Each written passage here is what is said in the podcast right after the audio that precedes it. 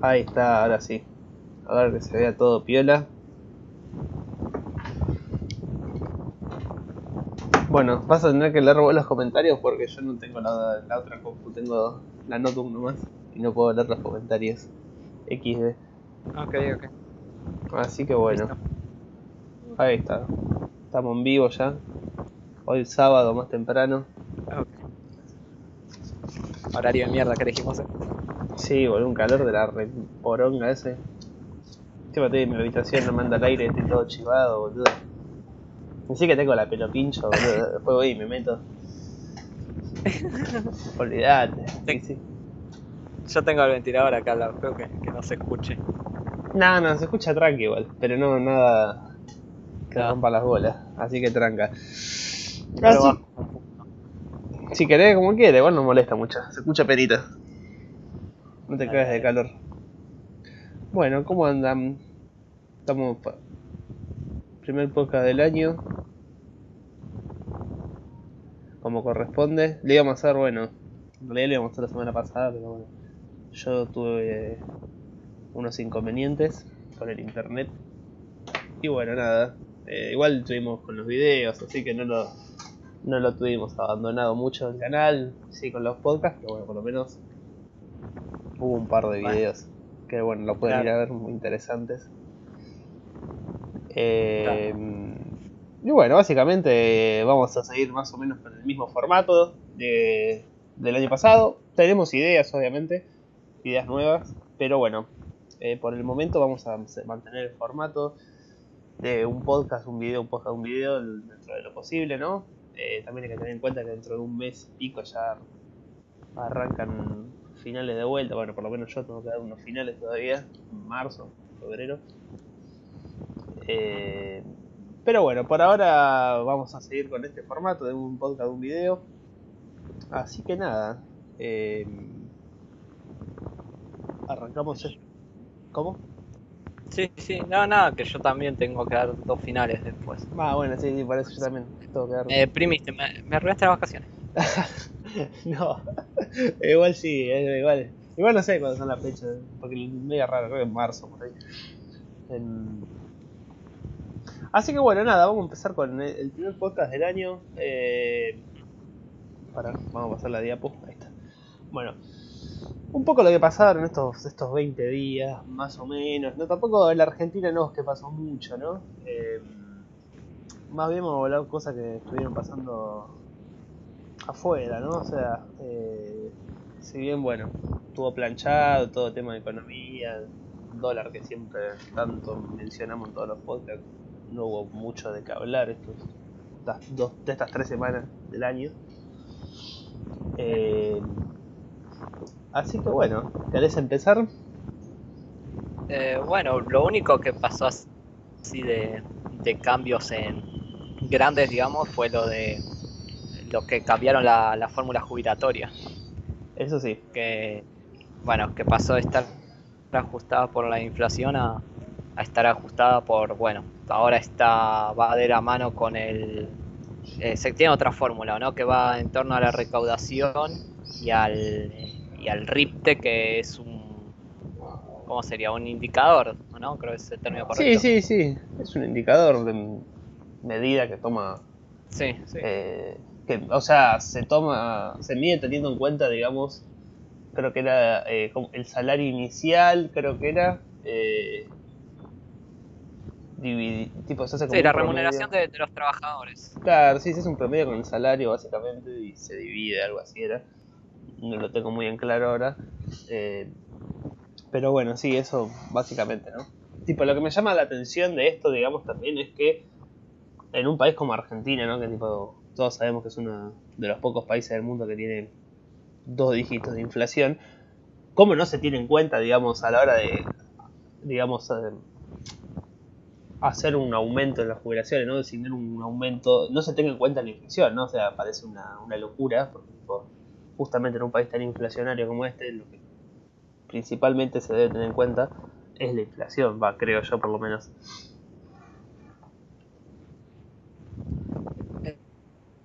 Sí, pero bueno, a comentar. Primero, el tema de la inflación, bueno, se supone que si aumenta la remuneración promedio, va a aumentar el sueldo. Entonces se supone que si los otros costos están ajustados a la inflación, esto tiene que aumentar la remuneración de los trabajadores estables, por lo tanto aumentar los salarios. El tema es que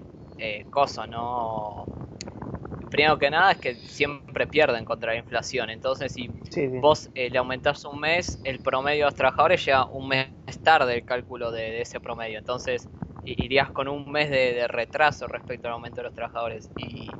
Y después que en base al incremento de la recaudación que obtenga el ANSES, no sé qué incremento de la recaudación va a haber el ANSES en todo este tiempo en términos reales. O sea, lo más probable es que caigan en términos reales. Se están perdiendo. Entonces, es que sí, o sea, la pandemia y el tipo se perdieron muchos puestos de trabajo, pensá que menos gente aportando. Yo no sé, aparte, bueno, ya sabemos los problemas, digamos, de déficit que tiene también, ¿no? El ANSES y todo. O sea, es como decir que va a aumentar la recaudación, parece medio estúpido, a no ser que tipo salgan a emitir dinero como les gusta hacer, que seguramente es lo que terminen haciendo para que den los números, entre comillas, gigantes bien, ¿no? ¿Qué tipo a la larga? Sí, tipo, pero tampoco es aumentarla en términos reales, o sea, porque si vos lo financiás con emisión, o sea, ahí los primeros meses te da positivo, o sea, por eso la cantidad. Sí, obvio. Sí. O capaz que queman deuda de lo que reestructuraron a mitad de año, más o menos. Vamos a ver, o sea, de alguna u otra manera o sea, no va a ser un número limpio, por así decirlo, ¿no? Si llega a dar, a no ser que hagan las cosas como corresponde, que no las van a hacer, obviamente, porque no tienen, en ningún momento se habló de hacer las cosas bien o cambiar la idea, ¿no? Que no le viene funcionando, por así decirlo. Pero bueno, tipo Casarotto creo que es uno de los representantes que tiene, no sé si del ANSES, dijo que bueno, que tipo la inflación en Argentina, o sea, comparó el único dato del que se agarran, ¿no? De que la inflación dio más baja este año que en el año 2019. Y bueno, dijo que creemos que la actividad económica va a crecer por encima de la inflación, ¿no? Esto comentó el señor este. O sea, vos pensás que Argentina tuvo 35 más o menos de inflación, con una economía, o sea, en 2020 completamente parada, ¿no? O sea, ese número es malísimo, completamente. Pero bueno, a ver, también hay que tener en cuenta eso, que la economía, no puedes comparar los números del 2020 con el del 2019, cuando tuviste 6-7 meses con la economía casi parada, con bueno, gran parte de la economía parada, ¿no? Y aún así te sigue dando un número inflacionario que no es ni para festejarlo, ¿no? O sea, seguís teniendo más de 2 dígitos de inflación, seguís siendo el top 5, top 10, no sé bien ahora ese dato, de los países con más inflación del mundo. Pero bueno, Casarotto, bueno, dijo esto, ¿no? De que espera un crecimiento económico para este 2021 que no está en los planos de nadie, ¿no? O sea, no, como todos sabemos, seguir haciendo lo mismo, o sea, nadie planteó unas nuevas reglas del juego, o sea, dudo que haya un crecimiento económico, ¿no? O sea, a lo que se perfila. Sí, y es que es muy... A ver, si dice crecimiento respecto a 2020, yo te digo, y sí. Sí, obviamente. Que vivo que eso, venir de un año donde cayeron, no sé, ¿cuánto cayó el PBI? 13%, 13 puntos del PBI, y bueno, si no rebotás y creces al menos 4 o 5 puntos, y sos ya está, estamos en lo más profundo del abismo, en noveno círculo del inframundo, boludo, o sea, no, sí, puede ser, obviamente que al año pasado vamos a crecer, eso es una obviedad, o sea, y es una catástrofe que no se crezca al menos 4 o 5 puntos respecto al año anterior. Lo que sí es que yo creo que está usando esa definición de crecer, que es verdad, Bueno, es verdad. Pero vos decime, a fin de cuentas, cuando termine tu gobierno, o a ver cuánto creciste respecto al primer año. Ahí sí se podría ver algo, ¿no? Porque así cualquiera. No, obviamente, sí. O mismo cuando salían a festejar la inflación de abril, que había dado un 1.4. Era como... Pero si tuvo... En abril estaba todo más que parado, o sea... Se agarran de eso porque, bueno... Después, como decís vos, vamos a ver 2000... Cuando se... Digamos... Se flexibilice todo más, bueno, que ya estaba más flexibilizado, ¿no? El 2021, 2022, como te van a dar los números, ¿no? Y compararlo, digamos, como decís vos, con tu primer año, no lo compares con el 2020. Que bueno, o sea, es digamos, el 2020 es su primer año, pero digo, compararlo con el 2020 es como que está sacado de contexto, pero bueno, fue a nivel mundial, ¿no? O sea, no fue nada más en Argentina lo que pasó. Pero bueno, Argentina lo llevó a un extremo.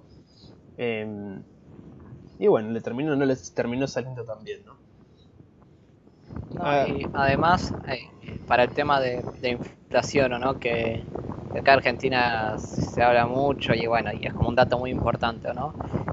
Hay que tener en cuenta todo este contexto de la pandemia, porque bueno, el otro día leía un hilo de un economista español, esto para España, ¿no? Sí. Que decía, bueno, el tema de inflación, que bueno, que de febrero que era 1,2% pasó a 0,1% en mayo, ¿no? Y que nada, es un hilo como de 25 o 27 cosas ahí en Twitter, y explica que dice que bueno, que es normal la contracción de la inflación en estos meses de cuarentena, primero porque muchos locales se vieron obligados a cerrar, y bueno, y al cerrar vos no tenés datos sobre los mismos, o sea, lo que podría ser un aumento de precio en, yo qué sé, en algún kiosco o en algún otro lugar que vos tomabas información, recababas, no pudiste. Y en Argentina no sé hasta qué punto, de dónde sacan de qué locales, o sea, se supone que de mayoristas y todo eso, ¿no? Sí. Pero bueno, si se vieron obligados a cerrar o a cambiar el método de venta o algo así, no sé qué tanta información se recaudó, en primer lugar. Segundo es que, bueno, que toda esta caída de la inflación en ciertos lugares es también por la caída de los salarios, si se puede decir, o la pérdida de trabajo, porque mucha gente, digamos, fue despedida o le recortaron el sueldo, o eso se vio bastante en los primeros meses, sobre todo. Ahora no tanto, pero bueno, para hablar de las estadísticas del año, entonces, bueno, a menos sueldo, menos se consume, por lo tanto, menos demanda, y cae el precio, o sea, por ahí saltaron mucho los artículos tipo fideos o alcohol en gel, en su momento era la locura, sí. O alguno que se quería armar como para una guerra nuclear, que claro, compraba ataque, pero... alimentos no perecederos, compraban 500 latas de atún capaz, claro, sí. Pero en general se consumió mucho menos que gozo, que en años anteriores, al menos esa es la sensación que me da a mí y que tiene lógica en parte. No, sí, completamente. O sea, también desde el punto de vista de restaurantes, o sea, vos pensás todo lo que es el área de servicio, de servicio, de lugares para salir, etcétera, todos esos tuvieron recortes, tuvieron que cerrar y nada, y hasta el día de hoy hay muchos que siguen cerrados. Y después hay que ver cómo sigue esto, o sea, los datos de inflación del año que viene, sobre todo porque, o sea, es un clima de incertidumbre post-pandemia, entonces vos no sabés si... Por ejemplo, viendo Europa, ahora, tuvieron un rebrote, los empresarios argentinos, digamos, o las empresas acá, etcétera. O el gobierno mismo va a volver a abrir como hubiera abierto si no hubiera un rebrote en Europa, o serían las mismas circunstancias, no. Entonces, en ese caso, la cautela, menos inversión, o sea, contratan menos gente también, y no va a haber tanto consumo ni nada. Entonces, es interesante el tema porque... cambia muchas cosas y bueno, también te cambia mucho los datos. Sí, también otra cosa muy interesante es, porque está bien que mucha gente no perdió el laburo, ¿no? Como decís vos, pero bueno, le pagaban la mitad del sueldo o una parte del sueldo, un porcentaje, pero sí hubo mucha gente que quebró, se quedó sin laburo. Hay que ver ahora cuando, si es que se empieza a flexibilizar, ¿no? El tema de la pandemia, cómo va a ser esa gente, digamos, para... reincorporarse, ¿no? En el ámbito laboral me refiero, si bien bueno, cerraron muchos bares, ¿no? O sea, Pero bueno, también mucha gente que tenía un trabajo en blanco, capaz, que era monotributista. Esa gente se quedó sin empleo. Y bueno, hay que ver ahora cómo van a hacer, digamos, para reincorporarse, ¿no?, al sistema. Mucha gente se la rebuscó también, ¿no? Mucha gente se quedó sin laburo y no sé, capaz que se ponían a vender hamburguesas, se ponían a vender ropa, ¿no? O sea, eso se vio un montón también, ¿no? En Instagram, eso, bueno, por lo menos yo, o en WhatsApp, viste, mucha gente conocida que se quedó sin laburo y se buscó un rebusque, digamos, ¿no? Por su cuenta, ¿no? Algún trabajo así, pero bueno, no estaba acostumbrado, digamos, a tener su trabajo en blanco, capaz, ¿no? Qué sé yo. Tantos años aportando, digamos, capaz que al sistema o algo. Y bueno, nada, eso básicamente. Veremos qué es lo que ocurre este 2021, cómo viene, si va a haber rebrotes. Se habló mucho estos días también un poco sobre eso de cerrar digamos, volver a una cuarentena, que la gente, si ya estaba hinchada las bolas en septiembre con 20 grados adentro de la casa, imagínate en enero, ¿no? Si se va a quedar encerrada con 35 grados. Pero bueno, es cuestión de tomar conciencia un poco, ¿no? Y hacer las cosas bien. Por parte del Estado me refiero, ¿no? A concientizar a las personas. Así evitamos lo del rebrote y todo eso, ¿no? Que por ahora... Sí. Sí, no, hay que ver mucho. Sí, vamos. Y bueno, pues esto viene también... ¿Querés relacionarlo sobre lo de las clases, lo que se anda diciendo? Si son presenciales o no, esto es todo suposiciones o no, pero es interesante. O sea, yo hablé mucho con Fran esto, va. El otro día me preguntó qué pensaba al respecto. Hay que traer a Fran un día, loco. Y le podemos decir, hay que hacer otro video sobre cosas. No me sale el nombre, Aranceles, ahí está. Aranceles, sí. Mal con las palabras. Sí, pero bueno, veremos cuando puede. Sí. ¿Qué ibas a ver? Pero nada, o sea, no, esto de las clases, que tipo, me preguntaba que, bueno, que es un quilombo, ¿no? Porque en parte tenés que ver el tema vacuna, tenés que ver a quiénes vacunás, o sea, porque no vas a llegar a vacunar a todos profesores y alumnos. Tema transporte. Tenés tema transporte, tema vacuna, tema logística, porque, o sea, si vos me decís vas a hacer clases presenciales, transporte, o sea, nosotros quedamos de acá a Capital, y miles, millones incluso diría, tal vez, sin exagerar, de personas que van de Gran Buenos Aires a Capital, es un quilombo para todo el transporte público, entonces es mucho lo que hay que ver. No, por eso mismo, o sea, el tema de clases, yo lo que había escuchado, ¿viste? Mi vieja más o menos me mantiene un poco al tanto, ya que trabaja en un jardín. Dijeron que como en Capital Federal van a ser como más flexibles, ¿no? El tema de las clases que seguramente vuelvan presencial. O sea, acá en provincia la idea está, pero básicamente los gremios no quieren, ¿no? O sea, en caso de... querer volver, digamos, no, o sea, volver a las clases presenciales no se refieren como eran antes, ¿no? O sea, no van a agarrar un aula y van a meter 30 personas, hay un protocolo, ¿no? Que creo que era 15 personas por aula y son como en 2 turnos que lo hacen, o sea, los hacen ir, creo que 2 horas, digamos, a la mitad de un curso, ponele, no sé, hay un curso de 30, bueno, de 7 de la mañana a 10 de la mañana van 15 y de 10 de la mañana a 1 o a las 2 o a 12 van los otros 15. Algo así había entendido por lo que me explicaron. Digamos, funciona el protocolo que va a aplicar para provincia. Casi está definido ya de que va a ser así. El tema es... perdón, en Capital va a ser así. El tema es ver acá, digamos, ¿no? En el Gran Buenos Aires, que bueno, como dije, la idea está, pero bueno, los gremios no quieren todavía. Pero bueno, también hay que tener en cuenta, ¿no? O sea, no es lo mismo un privado, digamos, que un colegio público, ¿no? Sabemos que un colegio público, una escuela pública, básicamente no tiene como... Capaz la mayoría no tiene las condiciones óptimas, ¿no? Como para aplicarlo esto. Que bueno, capaz que un privado sí tiene más recursos como para salir a enfrentar el protocolo, ¿no? Pero bueno, vamos a ver cómo se acerca la fecha, ¿no? Seguramente ya más para febrero, mediados de febrero, ya se va a tener algo más decidido, más definido capaz. Y bueno, vamos a ver qué termina ocurriendo, ¿no? También los gremios tienen bastante peso en este país sobre este tipo de cuestiones, como ya sabemos. Sí, sí, va a haber que ver. Bueno, sobre lo que decía el protocolo, 2 cursos de 15, o sea, está bien.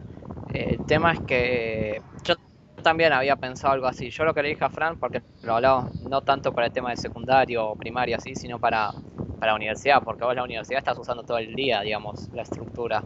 Claro, sí, sí. En todas las horas. Entonces yo le dije, bueno, a lo mejor lo que puedes hacer es tomar las principales de la materia, de la carrera, digo. Por ejemplo, a nosotros este cuatrimestre pasado, macro, micro y matemático, ¿no? Sí. Y es hacerlas semipresenciales, con 2... Bueno, en nuestro caso era un grupo chico, entonces podíamos hacer presencia todas las semanas, pero en caso de que sea grupo grande, la mitad va una semana, la otra mitad va la otra semana. Entonces, ahí y va complementando con tarea online, curso online y todo eso.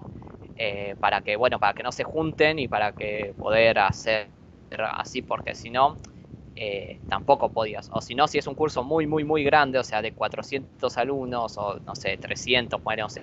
Sí, sea. Claro, sí, sí, CBC. Como puede haber en un CBC de la UBA, claro. Bueno, en el caso del CBC no sé cómo será, pero un curso puede haber 100 personas donde no puedes tener 50 en un aula, haciendo mitad y mitad. Lo que haces con esto también es, al solamente estar las materias importantes, digamos, presenciales, las otras online, digamos que tenés más aulas libres. Entonces vos podés tener una del profesor y otra del ayudante, digamos, el mismo día, y tener 25, la otra semana 25, claro, complementando sí, sí, con cosas online. Pero sí, es todo un quilombo de logística y todo, porque vos pensás que después que usaste ese aula, la tenés que desinfectar toda y abrir ventanas, estoy media hora sin usar, va a quedar. O sea, es todo un caos. Claro, sí, sí, bueno, pero eso es el... digamos... Va a llegar un tiempo, no volver a esa normalidad que teníamos en la cabeza. Y bueno, obviamente sumado a todo eso, el protocolo también, lo de uso de mascarilla, alcohol en gel y todo eso.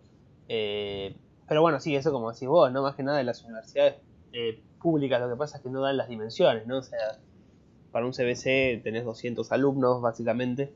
Y obviamente después cuando arranca el primer año son muchos menos, pero el CBC... ocurre eso, ¿no? Que las aulas no pueden meter 200 personas más en un contexto como este. Pero bueno, esa sí, la que decís vos es una buena idea. Y bueno, qué sé yo. Ahí, ojalá que se vuelva de a poquito, ¿viste? Ojalá que sí. Así se vuelva a laburar, loco, dale, la puta madre. Quiero volver a trabajar yo. Sí, vos trabajabas en colegio, ¿cierto? Sí, igual... yo también. Me gustaría poder mandar ahora que ya estoy por la mitad de la carrera, me gustaría ir de ayudante de práctica, de cualquier girada en algún lugar y no se puede hacer un carajo. No, sí, por eso, ¿entendés? O sea, nos cagó a todos esto, la verdad que nos cagó la vida la pandemia, ¿qué te voy a decir? Nos perdimos, no sé si perdimos, pero bueno. Sí, perdimos oportunidades, qué sé yo. Ojalá que este año venga por otro camino. Ojalá. No, sí, ojalá que sí. Pero sí, y eso que decís vos de las clases también se viene en un conflicto, digamos, con los más pequeños, ¿no? O sea, con los chicos que van a... porque tipo vos a una persona adulta le podés hacer entender que hay que tomar... O sea, que tengas cierta prudencia, ¿no? Que capaz que con un chico de 5 años, 4 años... no lo entiende porque justamente él no tiene todavía esa parte. Sí. Bueno, pasa mucho con, por ejemplo, maternal, por ejemplo, que dice, bueno, volvemos, no volvemos, o sea, vos maternal son básicamente bebés, o sea, tenés como que estar encima del nene, digamos, o de la nena todo el tiempo, y es como, bueno, hay un problema porque no se respetaría el distanciamiento. Pero bueno, eso es otro tema, digamos, que igual no van a volver, digamos, creo que es nada más para primaria y creo que para arriba, ¿no? Jardín no sé si va a volver en ese sentido, o si vuelve van a volver los años más grandes, por lo que tengo entendido, ¿no? Así que bueno, ojalá volver a la presencialidad, o por lo menos la semi-presencialidad. Sí. Hola, hola, ¿se escucha? Sí, sí, se escucha. No sé si he cortado. Sí, esperemos que sí, o anda. A ver, yo personalmente creo que todo esto de las tecnologías son... A ver, a mí me gusta la clase presencial, ¿o no? Pero, porque creo que todavía no se usa bien internet. Fuera de juego, creo que en la única materia que... la única profesora lo usó bien fue, en nuestro caso, Marisa, una profe de matemáticas. Después el resto, sí, ninguno usó bien las herramientas online ni nada. Onda, es un re potencial, pero no están acostumbrados y se desaprovecha una banda. No, sí, por eso mismo. O sea, muchos profesores no estaban acostumbrados, que estaban desfamiliarizados, ¿no? Y pues se perdía mucho tiempo también, o sea, hay que ser realistas, se perdía mucho tiempo, no era lo más óptimo, digamos, o sea, no tener, no sé, capaz que el profesor no entendía cómo compartir un PowerPoint o esas cosas, la verdad que a veces te complicaba un poco la vida porque uno necesita a veces, ¿no? Esa ayuda, digamos que bueno, en ese caso de ser presencial tenés el pizarrón, por ejemplo, ¿no? Que es como una ayuda que siempre está buena tenerla. Y bueno, pasaba eso, ¿no? Que profesores capaz que no tenían mucho conocimiento. No utilizaban bien ese espacio, y además de bueno de la conectividad, ¿no? Que era la verdad, era catastrófica, a veces no se podía ni pasar una diapositiva, ¿no? Sí, se habrá puteado el profesor de matemática con eso. Terrible. Así que sí, eso más que nada, te complica, ¿no? Esas materias así que necesitas ahí, tener al profesor, tener un pizarrón ahí que te plasme. Pero bueno.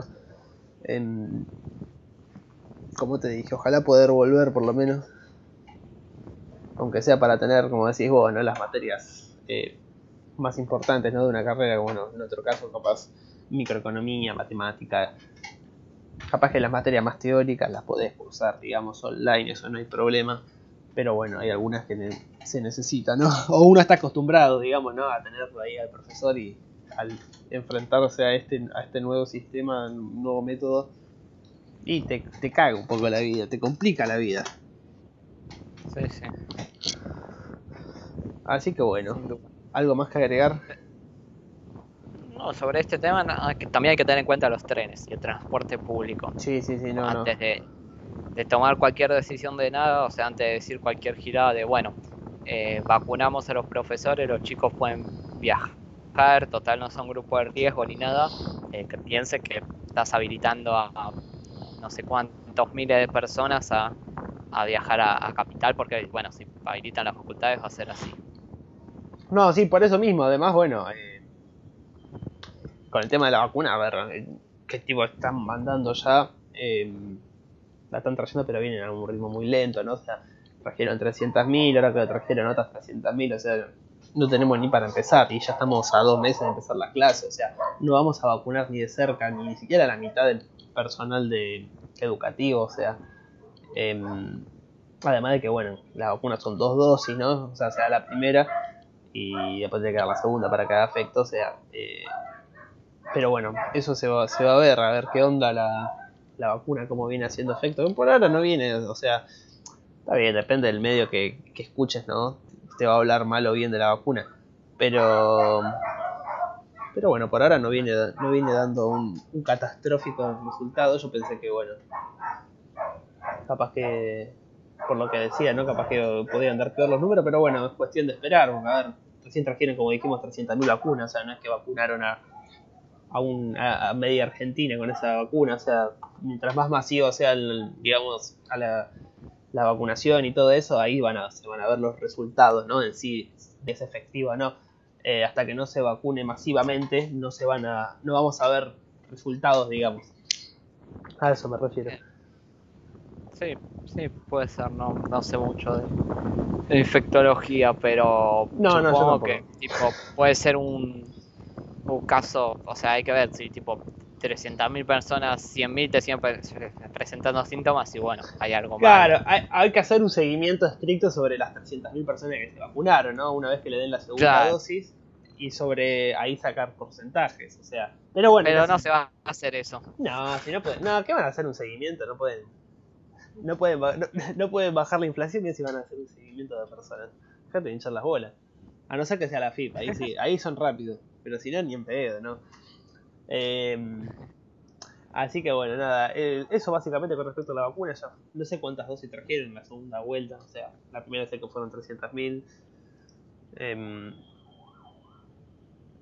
Calculo que bueno. No, bueno, no sé. Creo que lo mismo. Bueno, después están las que se le perdieron en el frigorífico. No, no sé esas que se echaron a perder, eso es increíble. Increíble. Bueno, pero por ahora... por ahora, ¿cómo es? Yo la que escuché que querían hacer, que es tipo una demencia completamente. O sea, los que se vacunaron en la primera vuelta, las primeras 300.000 personas, para que haga efecto, digamos, tienen que dar la segunda dosis. O sea, entonces lo que querían hacer era buscar la segunda dosis y en vez de dárselas a esas 300.000 personas que se dieron la primera dosis, o sea, para completar, digamos, la vacunación completa, ¿no? Querían dársela a otras, o sea, querían dársela a otras 300.000 personas. O sea, ibas a tener 600.000, en vez de tener 300.000 personas vacunadas como corresponde, ibas a tener 600.000 personas vacunadas por la mitad. O sea, se entiende, ¿no? Una estupidez, o sea, gigante como una casa, ¿no? Que solamente en Argentina a alguien tan estúpido se le ocurre esa lógica. O sea, es como, dale, hermano, o sea, hacer las cosas bien, ¿entendés? O sea, y ahí, bueno, justamente, si con esta segunda tanda vacunás a las 300.000 que vacunaste primero, ahí ya podés empezar a hacer un seguimiento y ver qué tan efectiva es la vacuna, o si estás trayendo una vacuna que no sirve o que no da los resultados. Pero bueno, cosas que pasan en Argentina nada más. Argentina, un país. Un país, sí, un país, como diría Derni. Argentina, un lugar, ahí está, como dice Derni. Qué locura. Sí. Bueno, ¿querés agregar algo más sobre esto? No, sobre esto no, ya. Bueno, pasamos al tema, bueno, a un poco sobre Donald Trump, que bueno. Sí, que bueno, subimos el video, pero hablamos de la retirada ahora. Sí, la retirada de un grande, se podría decir. No, sí, el 4 de enero, ¿no? Dejó. No, el 20, el 20. El 20 de enero. El 20 fue la ceremonia. Bueno, claro, el 20, es verdad. Que me acuerdo que Milei había hecho un vivo o algo así. Que habló de eso en un 20 para el 21. Bueno, nada. Cambio de presidente, o sea, mucha incertidumbre, no sé si tanto, pero bueno, cuestión que Donald Trump, bueno, se criticó mucho, ¿no? Por parte de todo, básicamente. Pero bueno, en el video más o menos algo hablamos de eso. O sea, hablamos de eso. El último día que estuvimos. Pero bueno, o sea, para mí a Donald Trump lo escracharon, digamos, mediáticamente, cuando la verdad para mí la gestión fue una de las mejores, por lo menos en las últimas décadas en los Estados Unidos, ¿no? Pero bueno, esto habla mucho sobre, digamos, el poder que tienen los medios de comunicación, ¿no? Sobre manipulación, si uno quiere, ¿no? O inclinar la balanza a su favor. Sí. Eso sí, eso es así, es verdad. Obviamente, a ver. ¿Cómo? Te iba a terminar y después te digo. No, que a ver, que como todo presidente, obviamente, cosas, algunas macanas habrá mandado, o sea, eso es obvio, o sea, siempre. Pero bueno, no, para mí fue una condena que tipo me pareció súper exagerada por parte de los medios, ¿no? Que buscaban eso, o sea, no es que muchas cosas que se decían no eran capaz de ciertas o se exageraban para dejarlo mal parado, cuando la verdad fue... o sea, fue mucha más limpia la gestión, por ejemplo, para el punto de vista capaz que de Donald Trump, que capaz que la de Obama, por ejemplo, que tanto lo quieren, que sea tipo el que obtuvo el premio Nobel de la Paz y qué sé yo. O sea, cuando, o sea, Donald Trump, o sea, para mí Donald Trump hizo una, de todos los puntos de vista, o sea, hizo una mejor gestión que la de Barack Obama. Y ahora voy a agregar algo más. Así después lo agrego. Así, ¿qué querías decir? No, te quería preguntar qué pensabas de porque bueno, esto lo quería hablar en el podcast que no se puede hacer después del Trump y todo. Sí. Pero, ¿qué pensás de lo de Twitter? Ah, bueno, o sea, ahí se vio, digamos, en su máximo esplendor. O sea, como esa censura, digamos, ¿no? Por parte de Twitter, ¿no? Hacia Donald Trump, la verdad me pareció algo súper, no sé, algo muy, muy fascista, ¿no? O sea, esa actitud de piensa diferente o... Está bien que Donald Trump tiene un cierto poder, digamos, pero es como, no podés censurar una opinión, básicamente. O sea, son los mismos que se jactan de que vienen a hacer buenismo, ¿no? De seamos todos libres y qué sé yo, y censuran a alguien por pensar diferente, ¿no? O sea, es como súper estúpido, súper ilógico, ¿no? Por lo menos así lo veo yo, ¿no? Qué sé yo, ¿vos qué opinás sobre eso? Yo pienso que... A ver, yo tomé más por el punto de vista...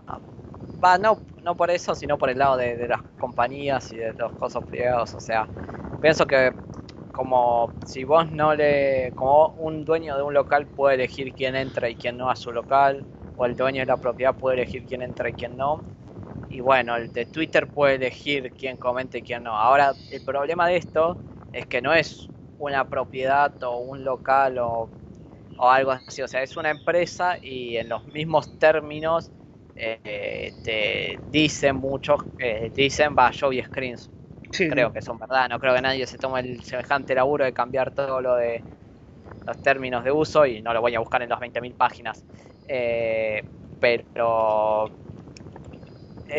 coso que bueno, que no, que se abstiene lo que dicen los usuarios de su red. Entonces, si vos te abstenés de lo que decís y la idea de tu red es crear un espacio del diálogo y del debate, a no ser que sean amenazas muy fuertes, o sea, vos no tenés el poder, o se me hace que tu función como red no es esa. Creo que está mal planteado el hecho de denominar la red social, porque si es un medio de comunicación cualquiera no habría problema, porque eligen a qué panelista llevar y quién no.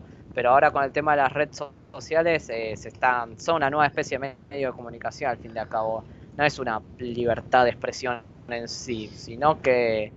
o sea, tienen los privilegios, tienen su lugar, le gusta Silicon Valley, son el grupito de genios que bueno, que crearon todo esto, que es una bendición, pero a la vez ahora que tienen el poder, obviamente están todos compinchados con el Estado y bueno, y todo tienen el poder, tienen la libertad y nada, y deciden qué hacer y qué no, y no les van a caer sanciones ni nada. No, sí, eso es verdad, o sea, no lo había pensado por el punto de vista de que digamos Twitter como es mi página y, o sea, y yo hago lo que quiero porque es mi página básicamente, pero bueno, si en las bases y condiciones dice que digamos no se va a censurar, o a no ser que bueno, como si digo, sea no sea una amenaza de muerte o algo por el estilo, es medio, digamos, no, medio... Y yo no sé si diría inmoral, pero qué sé yo, es una cuestión de... Contradictorio. Sí, contradictorio, no sé. Sí, completamente. Pero bueno, para mí, qué sé yo, Donald Trump no... Como les dijimos, o sea, no tuvo una mala... Bueno, como dijimos en el video, ¿no? O sea, fue hace... ¿Cuánto tiempo?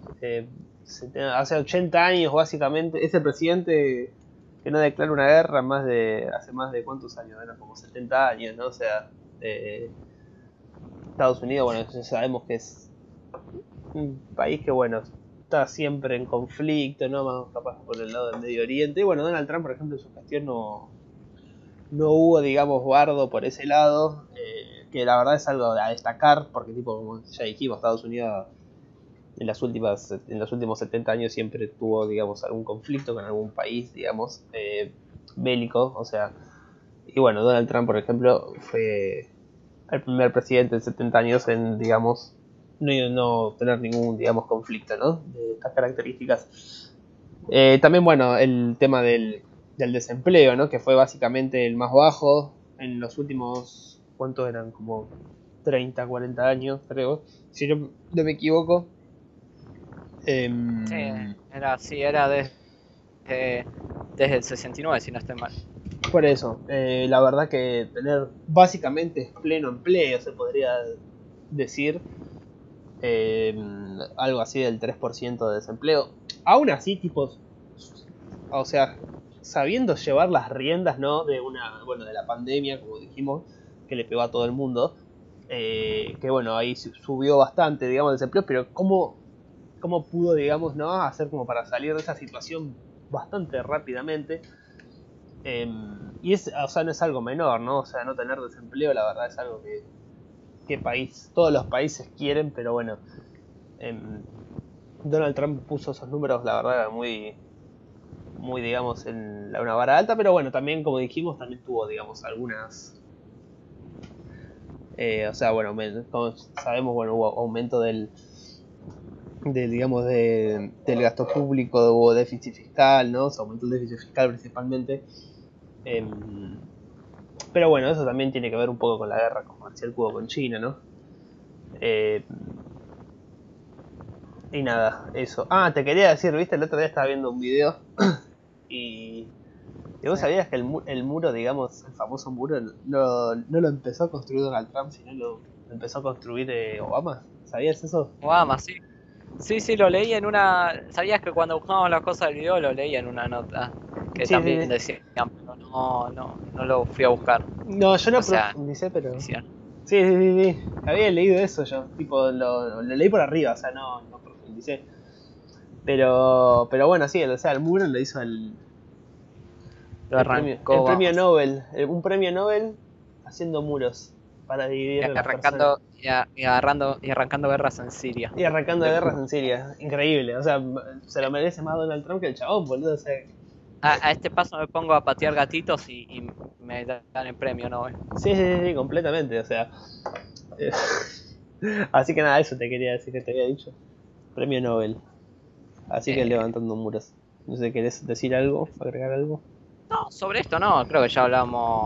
el video, así que... Sí, por eso era más para hacer un por arriba, ¿no? O sea, en base... Bueno, en realidad el podcast, digamos, que lo hicimos la semana que venía, o sea, sobre esto, y bueno, como tuvimos este inconveniente, tuvimos que hacer hicimos un video como para no dejar sin material, y bueno, hacer unos comentarios extra, digamos, ¿no? Así que nada, eso con respecto, digamos, ¿no? A Donald Trump.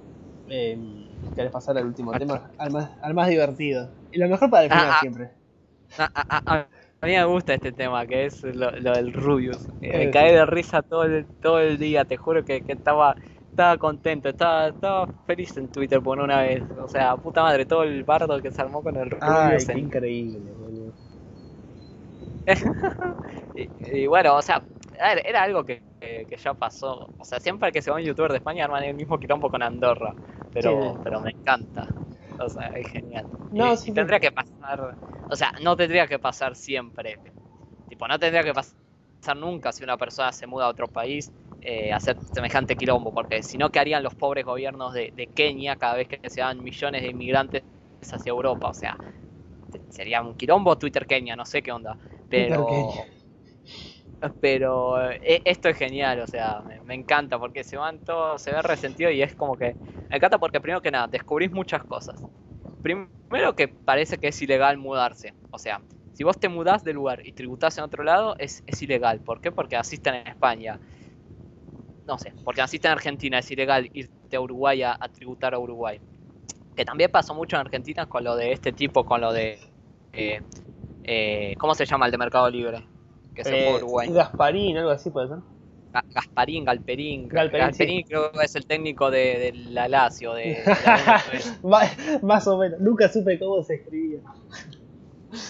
Bueno, sí, algo así, claro. Galperín creo que algo así. Okay. Bueno, primero eso.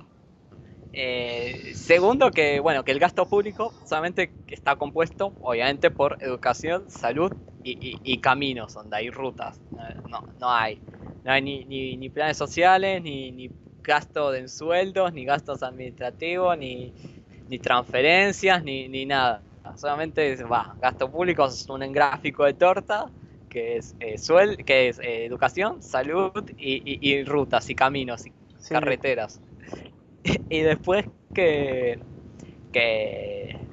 que es injusto, que se tiene que quedar a tributar porque, bueno, porque tuvo educación pública y todo eso, o sea, como si, no sé, el otro día tiraban que el Rubius cobraba 4 millones, que tenía que tributar 2 millones en España, como si pagando 2 millones de euros no habría pagado ya por más de un año, onda, como por 10 millones de euros tributados no hubiera pagado ya su educación y todo. No, sí, sí, por eso mismo, o sea, además de... O sea, a ver, por lo que tengo entendido, en España si superás los $300.000 de ganancia anual, pagás 47% de ganancias, o algo así era. Y en Andorra 10%, no importa, o sea, si vos ganás 1.000 euros al año, o ganás 100 millones de euros al año, en Andorra pagás 10%, o sea, no discrimina, digamos, a eso me refiero, pagás lo mismo. Entonces, por más de que, a ver, debe ser duro, digamos, llegar a... O sea, hacer un sacrificio, ¿no? O sea, porque el chabón trabaja, la plata la gana honestamente. O sea, el chabón... Está bien, no vamos a entrar en la discusión que es honestamente, que es honesto y que no es honesto. Pero puede que bajo las reglas actuales la gana honestamente. Me refiero a no es narcotraficante, no prostituye personas.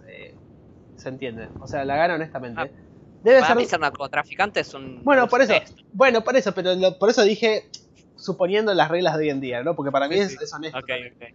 Claro. Pero bueno, para hacerlo, para no ponernos en modo anarcap, no mentira, pero fuera de joda, a ver un sacrificio y ver que te descuentan, digamos, ¿no? O sea, vos te depositan en tu banco un valor y te descuentan, o sea, vos la mitad de ese valor lo perdés, está bien que no lo perdés directamente, o sea, no es que te decís, bueno, ganaste 1.000.000, te saco 500.000, lo vas perdiendo de a puchito, ¿no? O sea, pero en tu ecuación contable... Cuando llegás a fin de año y pasás tu ecuación contable y ves que perdiste el 50% de nada más porque se lo tenés que dar al Estado. Cuando a pocos kilómetros tenés un lugar donde nada más vas a perder el 10%. Es tipo, no o sea, ¿qué clase de estúpido teniendo la oportunidad de irse al lugar donde va a perder 40% menos no iría? O sea, si vos tenés esa oportunidad, ¿por qué no irías? A eso me refiero, o sea... Está bien, hay gente capaz que elige quedarse, pero el que tiene ganas de irse, o sea, déjalo, o sea, es como... Es obvio que se va a ir una persona bajo en condiciones normales, digamos, que tiene esa oportunidad de emigrar a un lugar donde va a tributar menos.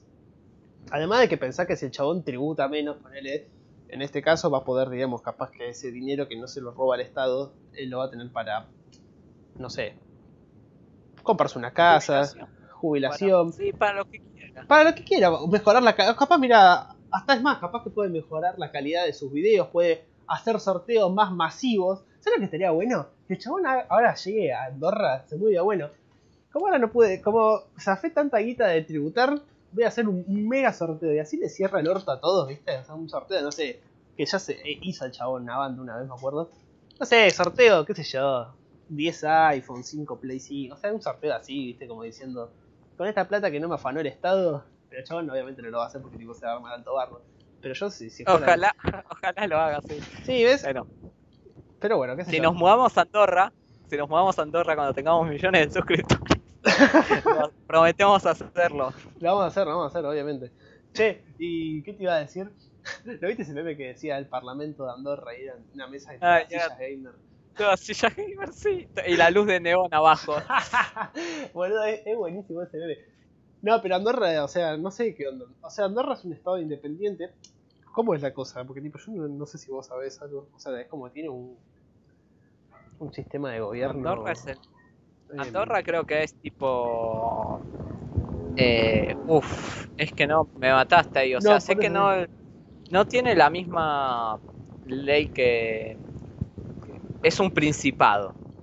Claro, es oficialmente un principado, como Mónaco. Claro, viste que son eso. Mónaco también, o sea que también es otro lugar donde se residen todos los tenistas, por ejemplo, los corredores de Fórmula 1, todos tienen residencia en Mónaco, porque tributan menos que en Francia. Entonces Andorra, bueno, también, otro paraíso. Lo mismo.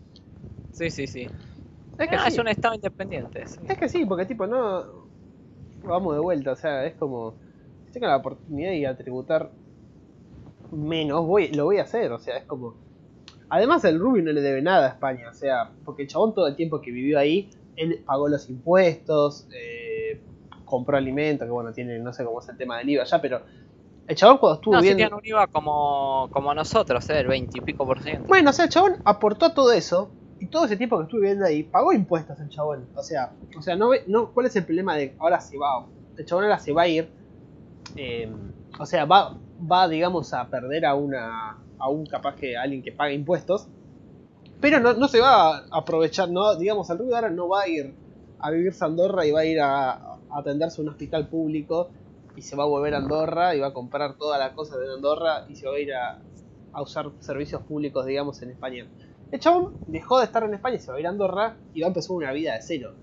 Que no tiene nada de malo. O sea, es como algo... No, pasa... y va a usar el servicio público de salud de Andorra como persona que tributa en Andorra. Por eso, ¿cuál es? Si yo... Por eso mismo. Se me salen las pelotas, irme a Uruguay y voy a venir hasta Argentina, voy a cruzar Entre Ríos y voy a atenderme en un hospital. Yo no, voy a usar el hospital de Uruguay. Claro, es gente tan estúpida y tan básica que no entendés eso, ¿entendés? Como... Que, o sea, es muy triste tener que haya gente tan estúpida, porque no puede ser que no entiendas esa simpleza de... Me quiero ir a otro lado y me voy a otro lado, no me rompa los huevos, ¿entendés? Claro. Aparte, lo que me rompen más las pelotas todavía es que, tipo, dicen, mirá, Andorra tiene 10% de, digamos, tiene que tributar el 10% y en España el 47%. Y no es que dicen, che, ¿por qué no buscamos que en España de alguna forma bajemos, digamos, esa tasa de tributo, ¿no? Para que la gente no se vaya y capaz que incentivar la inversión. Son tan retrasados, o sea, que no solamente en España pasa, en Argentina también pasa. Son tan retrasados que en vez de decir, bueno, fijémonos qué podemos hacer para bajar esa tasa, ¿no? De tributo y que la gente no se vaya, dicen... no, sos un hijo de puta, un vendepatria. O sea, te mereces ser Venezuela toda tu vida. O sea, es muy estúpido eso, me sacan, en serio. Es como, no podés ser tan retrasado, no podés razonar eso. Otra cosa que me encanta, que yo te lo vi en un video de Wall Street Wolverine, que no sé si lo conoces al chabón. Me suena, creo que sí, vi un par de videos. Hace videos de economía, pero, sí. Pero bueno, sí. El chabón dice, mirá la diferencia, y tiene razón, el tipo, o sea... A mí me viene un socialista y me dice, me quiero ir a Cuba, me quiero ir a Venezuela. Yo te digo, tomá, te llevo al aeropuerto, te acompaño. Andá a vivir al país que para vos tiene el mejor sistema. Ahora, si por ejemplo, el Rubius o yo con una empresa importante, o así, te decimos, que, o una persona así de ideas liberales dice, quiero irme a Luxemburgo, a Singapur, a Suiza, a Andorra... ¿cómo te vas a ir? Esto, o sea, ¿por qué? O sea, si para vos fracasan esos países, que se vaya y que se muera de hambre en el infierno andorrano, en el infierno suizo, en el infierno de Singapur, y ya está. Claro, sí, o sea, dicen, no, los países capitalistas, explotadores, qué sé yo. Y bueno, déjame irme a ese país, total, que la va a pasar mal, soy yo. Es que es claro así. Que me exploten, ¿qué problema hay si voy yo? Si voy yo, o sea, no te estoy obligando a vos que vengas conmigo. Por eso, o sea, es muy estúpido, la verdad es... O sea, en España está bien que es un país... No es tan socialista como Argentina, pero es un país bastante socialista, España. Sí. Pero bueno, básicamente España no se funde, digámoslo, por alguna manera, porque básicamente... lo mantiene, o sea, el euro de la Unión Europea mantiene, digamos, ¿no? O sea, las cagadas que se mandan los países más socialistas, o sea, países como, no sé, los países socialistas que más déficit o más gasto les genera al resto son, por ejemplo, no sé, España, Francia, Grecia, Italia y algún otro seguramente que me estaré olvidando. Pero bueno, una vez lo dijimos, creo, ¿no? De por qué la Unión Europea, digamos... Muchos países que hacen las cosas bien tienen políticas monetarias o políticas económicas acertadas, ¿no? Tienen que bancar, digamos, el socialismo por parte de otros países, ¿no? O sea, tienen que bancar, digamos, ese... Creo que nunca hicimos un video de la Unión Europea. Podríamos hacer un... Sí, habría que hacer uno. Sí. Ah, no, ¿sabés qué? Una vez creo que en una prueba de... ¿cómo se llamaba esta materia que teníamos? Con la... Ay, ¿cómo era, boludo? ¿Cómo se llamaba esta materia? ¿Con quién? Con esta chica, la que una vez le pusieron el socialismo no funciona, ¿te acuerdas? El socialismo no funciona. Esta, la morocha de ojos azules, apellido raro. ¿La historia? No, era otra.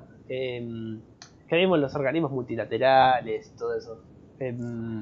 Ah, sí, ya sé, integración y cooperación internacional era. Ah, a esa, ahí, una vez le escribí algo sobre esto yo a la mina. O sea, de ahí era, no en un podcast. Yo sabía que en algún lugar lo había escrito.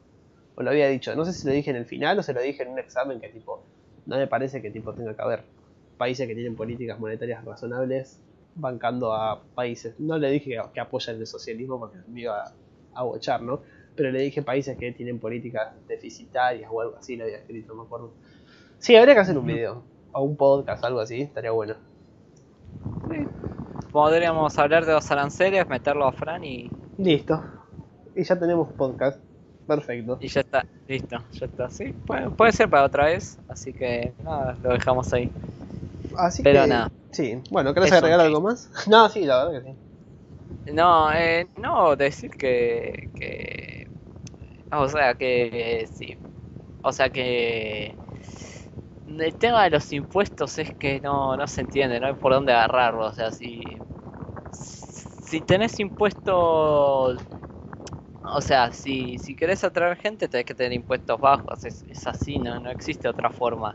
Y si ves países con o sea, tipo Alemania, siempre te ponen el ejemplo de Alemania, está bien, pero vos compará, o sea, siempre...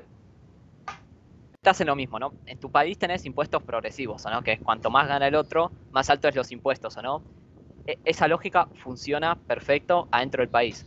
Ahora, si vos ves para afuera, que Alemania, que tiene unas rentas más altas, tenga un impuesto más alto porque le cueste menos pagarlo, con el mismo argumento que usan para cobrarle impuestos más altos a los que más ganan, ahí no sirve el argumento. Ahí tenemos que subir los impuestos a la Argentina al nivel de Alemania porque si no cobramos menos.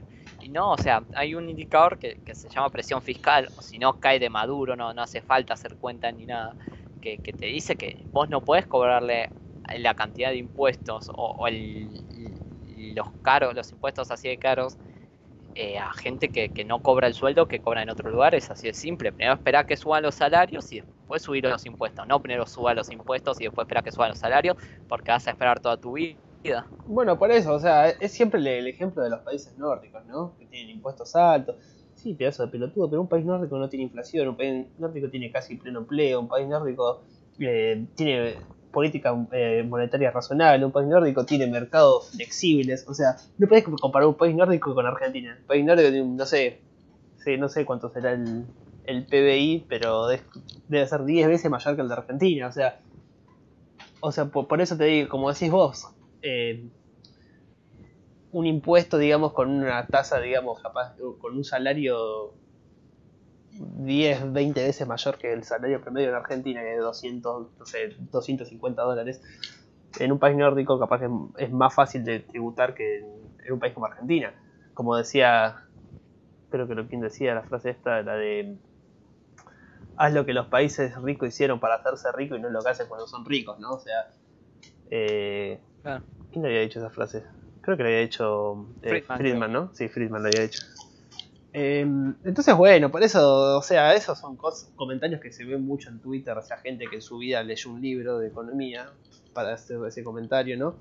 O que cursa, no sé, no vamos a barrer a la UBA, la gente de la UBA que cursó en la UBA, que se recibió con Kicillof.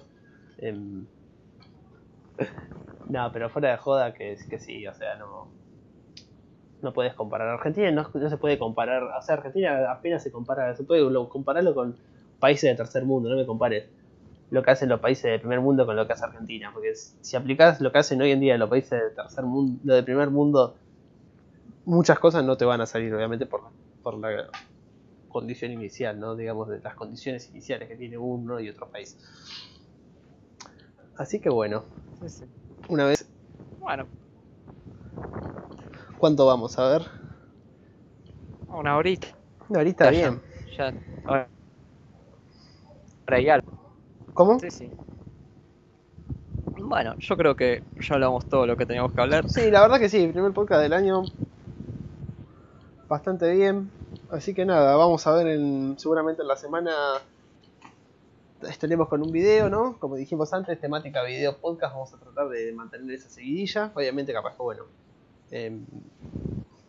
si hay algo en el medio se enterarán. Pero bueno, lo importante es no dejar su material al canal. Y bueno, nada, con nuevas ideas que tenemos, pero bueno, todavía no queremos decir nada para que no quede ahí flotando en el aire. Y nada. Pero bueno, nada, eso. ¿Querés agregar algo más? No.